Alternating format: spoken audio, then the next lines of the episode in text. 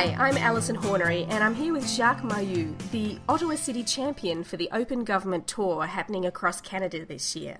Hi, Jacques. Hello, Alison. To start off, tell us a little bit about uh, about you. What kind of work have you been doing in the uh, the open government, open data space in the Ottawa area? Okay. Honestly, I can tell you that um, when it comes to open government, open data, I was pretty much a non-player until about 2009.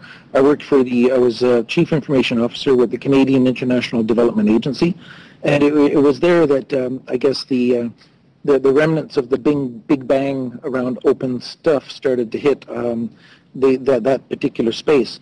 Um, in the way it manifested itself in terms of international development was in the context of the International Aid Transparency Initiative, which, which appealed to me because it was an international standard uh, against which they were soliciting um, um, donors and organizations to publish in a common format the information about their, uh, their international development activities. Um, now that's significant from a Canadian perspective because back then we were um, contributing $3.2 billion to uh, international development. Uh, worldwide, I think the number back then was close to 120 billion.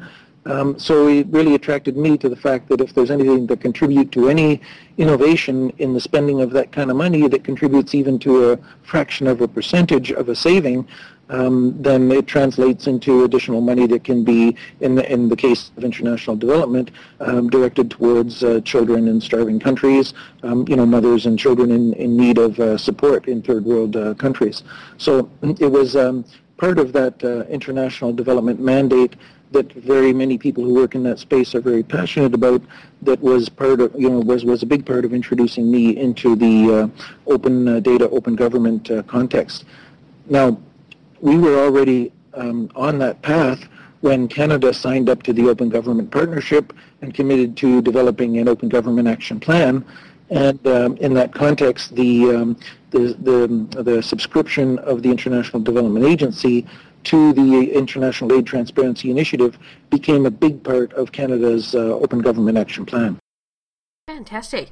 So, thinking about the, the Open Government Tour itself, what interested you about this idea of, of Richard Pietro jumping on a motorcycle and, and riding across Canada to spread the word about open government and open data? Well, anything, I, I work for um, Elections Canada, and um, one of our um, mandates has been to increase uh, voter engagement, increase citizen participation. Um, but frankly, I feel that way about any level of government, about municipal government, about provincial government, and anything that anybody can do to uh, bring awareness to the, uh, I'd say, urgency and importance of uh, just standing up, paying attention, and participating is something that is of extreme relevance to me um, uh, Richard is uh, taking upon himself to try and be, uh, you know, a small voice in this. I like, I like to. Uh, Richard won't like this, but I like to, um, um, you know, associate what he's doing to a couple of scenes from the Forrest Gump movie, where you know Forrest Gump is running through and the world is happening around him, and with 2020 hindsight, everything that happened around Forrest Gump through that scene as he was running across America was extremely relevant to the history of the world. Um, you know, and and a, a, single person riding through Canada, delivering the message of open government, open data, um, living openly to uh, to Canadians is um, is something that I really, really hope that uh, people will step up and pay attention to. I'm kind of hoping it's a rallying cry for citizen engagement. So, as the city champion for Ottawa, give us a little bit of a snapshot of open government and, and open data in the city. Obviously, given that it is the capital of Canada as well, you have a, an interesting perspective, I guess, because you would have a view of that municipal, provincial, national perspective. Yeah, and you know, it's interesting because if you look at the three levels of government, Ottawa is very much actively involved at the federal level. Mm. Uh, and as a city, the city of Ottawa um, you know, has some of the best municipal uh, leaders, the municipal engagers at the political and I'd say the bureaucratic level uh, in open government, open data as well.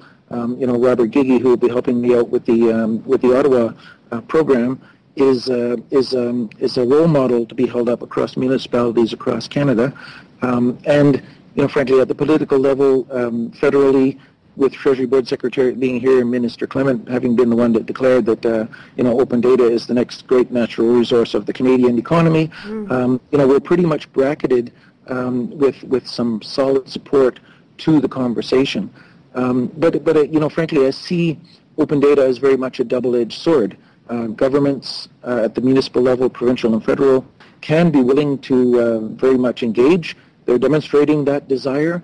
Um, to me, the other edge of that sword is that um, citizenry needs to be uh, absolutely ready and willing to engage as well. And um, you know, you can't have a one-sided open government conversation on the citizen side, and it can't be one-sided on the government side as well.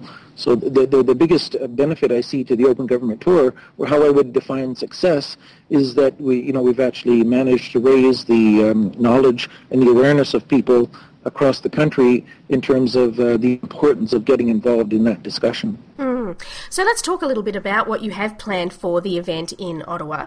Your event is on September 16 and is actually the final day of Richard's tour. Tell us what you have planned.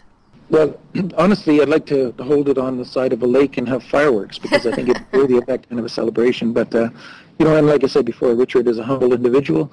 I, I would like to um, to make this a very special event and uh, use it to wrap up and involve um, uh, as many current people who are passionate about open government, but also be able to demonstrate that in the context of uh, you you know using the um, the attention that's been drawn to the tour, to be able to say at the end of the day that 50% of the people in the room for this event are are new to the conversation, and that would be success.